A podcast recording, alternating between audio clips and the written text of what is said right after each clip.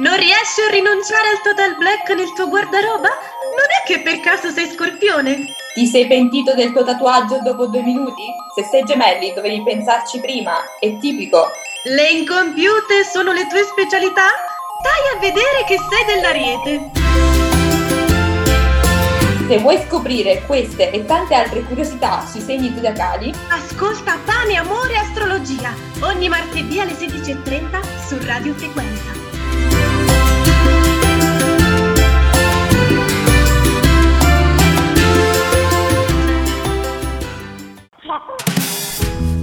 E bentornati a tutti, figli delle stelle! L'ultima volta ci siamo lasciati con l'eccentrica figura del leone e oggi, come promesso, è arrivato il momento della nostra paranoica, perfezionista e ossessiva compulsiva Vergine. Che c'è, non ci credete? Beh, per farvi un piccolo esempio, vi riportiamo la storia integrale di Lorenz Idrizzi del terzo anno di economia, che salutiamo con un caloroso abbraccio, anzi meglio di no, perché è del segno della Vergine, che schifo i sentimenti. Diciamo allora che lo salutiamo con una distinta e cordiale stretta di mano.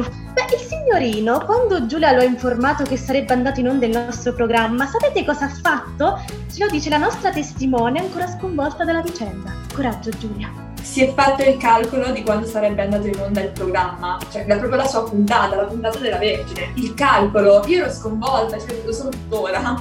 Ecco, quindi voi immaginatevi cosa significhi per noi del cancro come me e Giulia, che viviamo la giornata, che appena ci facciamo un minimo di programma lo lasciamo sempre perdere perché tanto siamo troppo presi nel fare quello che ci sentiamo di fare. Quali violenze psicologiche andiamo sempre incontro ogni volta dopo aver parlato per pochi secondi con una Vergine.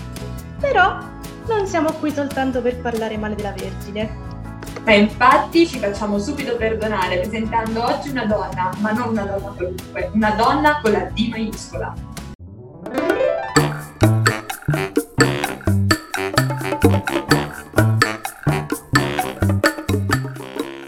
Siamo nel millenovecentosessantuno. Carl Barks, uno dei più importanti disegnatori Disney, già padre della città di Paperopoli e di Paperon dei Paperoni, con la sua magica matita disegna per la prima volta la Strega Amelia.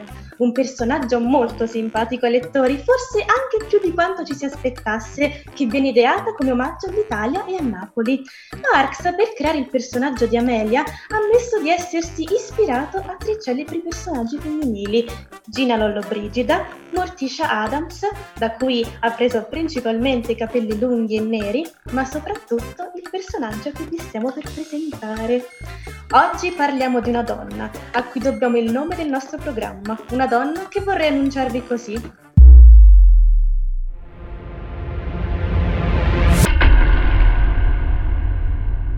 And the Oscar goes to Roberto!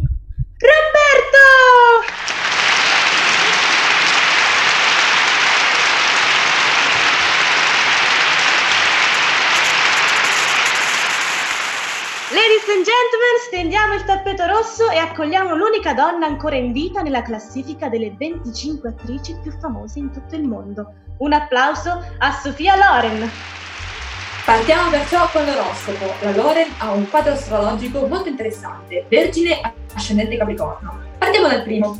La Vergine è un segno mobile in terra, governato da Mercurio. Il segno opposto sono i pesci. La persona nata sotto il segno della Vergine è generalmente una persona occupata, sa come preparare e organizzare le cose. È una buona pianificatrice, soprattutto è pratica e non ha paura del duro lavoro. La persona nata sotto questo segno sa ottenere ciò che desidera, rimane fedele a qualcosa fino alla conclusione, non si sottrae mai ai suoi doveri e si può sempre contare su di lei. Si può avere fiducia nella Vergine in qualsiasi situazione. L'uomo e la donna nati sotto questo segno cercano di fare tutto alla perfezione, non credono nel fare qualcosa a metà, mirano sempre alla cima, sono persone che costantemente combattono per migliorare se stessi, ma non perché vogliono più soldi o la gloria, perché ciò dà loro un senso di realizzazione. La Loren, senza alcun dubbio, è un chiaro esempio di perseveranza e impegno, che rispecchia al cento per cento il proprio segno zodiacale. Nel duemilaquattordici, in un'intervista con Carlo Conti del programma I migliori anni, alla Loren viene fatta questa domanda. Il successo è talento, bellezza e fortuna, ma in quale ordine? E la Loren, la Loren risponde, beh, sicuramente il talento, poi vi è la fortuna, E infine dai, un po' di bellezza, ma si pensa sempre che se sei bella e tutti ti guardano, l'attrice la puoi fare in cinque secondi, ma non è affatto vero. Devi assolutamente, ogni mattina, pensare a quello che devi fare, a come lo devi fare e deve essere sempre un pensiero costante dentro di te. E non c'è pagina che Sofia Loren non abbia sudato e che non si sia meritata. Nel duemilaotto Vincenzo Salemme, durante una puntata su Rai uno della trasmissione Famiglia Salemme Show, intervistando la Loren, si rivolge a lei così. Nel famoso film di Ettore Scola, Una giornata particolare, dove tu in qualche modo circuivi Marcello Mastroianni, in quella scena bellissima nella terrazza in cui eravate avvolti dalle lenzuola e vi abbracciavate, io in quel momento non credo di aver invidiato il grande Marcello Mastroianni, no, ma credo che in quel momento avrei voluto essere il lenzuolo. E dalle parti nostre, nei campi flegrei, quando si dice «si proprio belle», si intende non soltanto una bellezza estetica che tu, Sofia, rappresenti in maniera eccezionale, ma secondo me tu rappresenti la bellezza totale. E la Loren è consapevole di essere bella, ma sa che la vera bellezza si nasconde dietro una grande personalità dettata dalla nostra forza e dalla grande passione. Passione e forza sono due caratteristiche proprie del suo ascendente. Il Capricorno è il decimo segno dello zodiaco, governato da Saturno. È un segno femminile e il suo elemento è la terra. Le caratteristiche del segno Capricorno sono riconducibili a quelle del suo animale simbolo, ovvero lo stambecco. Si tratta di un animale fierissimo, dotato di una muscolatura grandiosa che gli permette di raggiungere vette incontaminate. Il Capricorno comincia al solstizio d'inverno, ma se con il solstizio d'inverno corrisponde il regno dei morti, quello del Capricorno è soprattutto il segno della rinascita. L'estremo rigore, la perseveranza, la pazienza, il sangue freddo dei nativi del Capricorno ne fanno il segno più riflessivo, stabile, riservato e prudente dello zodiaco. I suoi progetti, prima di essere avviati, sono verificati, analizzati, calcolati e poi eseguiti passo dopo passo fino alla realizzazione. Il Capricorno rappresenta l'ascesa sociale, è ambizioso e la sua carriera segue una curva ascendente e regolare. Costruisce pazientemente e metodicamente il suo destino.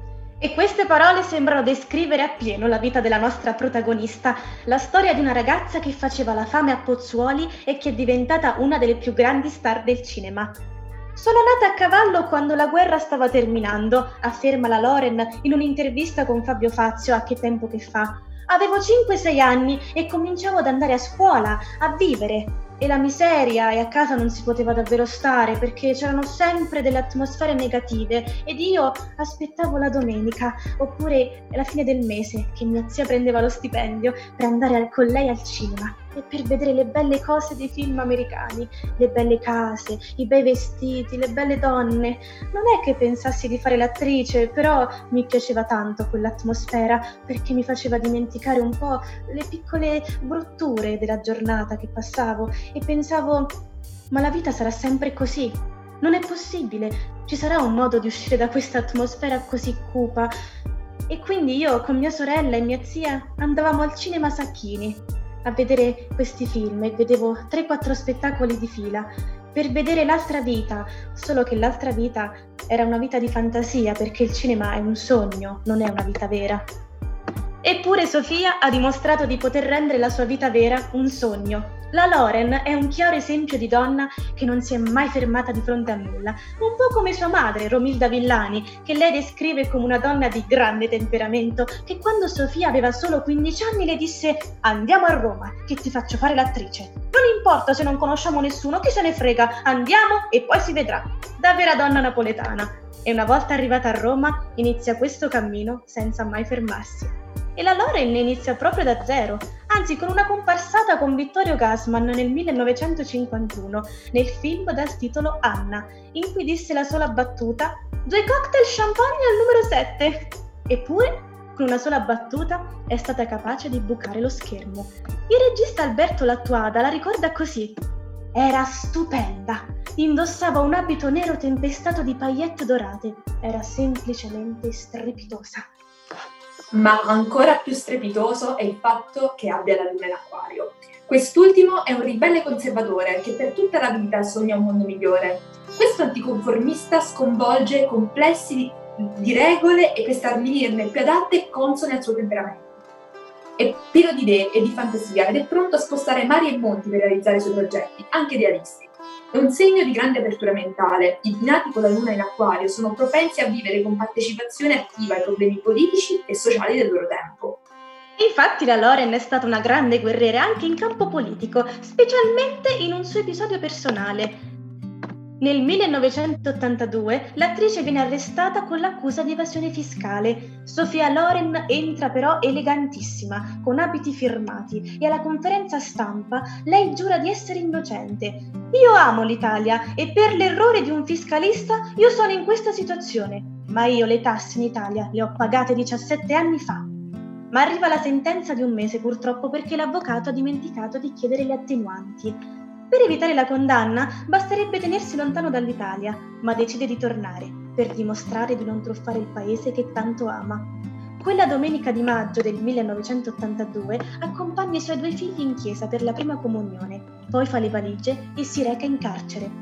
E ogni mattina si reca davanti alla sua cella una folla, una folla enorme, per farle coraggio. Quando esce è perfettamente truccata, come nella premiere di un suo film, saluta la, sua, la folla di paparazzi e giornalisti e, sorridendo, sale sulla sua Mercedes, come una vera signora. E nemmeno in carcere perde la sua vitalità. Come racconta Liliana De Cristoforo, ex direttrice del carcere di Caserta, quando dovette depositare Sofia Loren nell'ufficio matricola tutti i suoi oggetti di valore che possedeva, che tra l'altro ne possedeva molti, aveva orecchini, braccialetti istoriati, anelli, e le guardie si occupavano di custodire gelosamente questi gioielli, che pure la Loren, girandosi di scatto, disse: «Ma non vi preoccupate, questa è tutta roba falsa, ormai loro lo portano solo le zingare». Ma ancora più fuori dal comune è stata la sua storia d'amore con Carlo Ponti, quando lei aveva soltanto quindici anni e lui trentasette. Una storia travagliata, ma nello stesso tempo travolgente. Lui era sposato e i due furono accusati di bigamia al tempo, poiché, come sappiamo, il divorzio non era lecito. Eppure è una delle storie d'amore più belle di sempre. Quando Sofia riceve l'Oscar per la carriera, pronuncia questo discorso: «Ricordo il mio premio Oscar. È stato così travolgente per me che il terrore di essere davanti a tutti quanti voi mi ha spinta ad inventare scuse per non essere con voi lì trent'anni fa. Ma questa sera sono ancora spaventata, ma non sono sola. E voglio condividere questa serata emozionante con i tre uomini della mia vita, mio marito Carlo Ponti, che senza di lui non sarei la persona che sono diventata, e i miei due figli, Carlo Junior ed Edoardo, che mi hanno insegnato a coniugare il verbo amare». Ed è indimenticabile quando, in un'intervista fatta da Pippo Baudo e Bruno Vespa, Sofia scoppia in lacrime dicendo che le manca molto Carlo, ma che gli ha lasciato due figli che sono i suoi Oscar più belli. Sofia Loren ci insegna che, come dice Ludovica, una mia cara amica e sua fan sfegatata, che io poi saluto con tanto affetto, quando una persona è vera lo resta anche dopo milioni di euro e decine di film. Ma guarda, a me milioni e Oscar aiuterebbero ad essere vera, eh? Ecco qua, hai rovinato il finale commovente. Vabbè, allora ci riprovo. Amici, ci vediamo alla prossima con il segno passivo-aggressivo per eccellenza, la bilancia. Si salvi chi può. E ricordatevi sempre che la risposta è nelle stelle!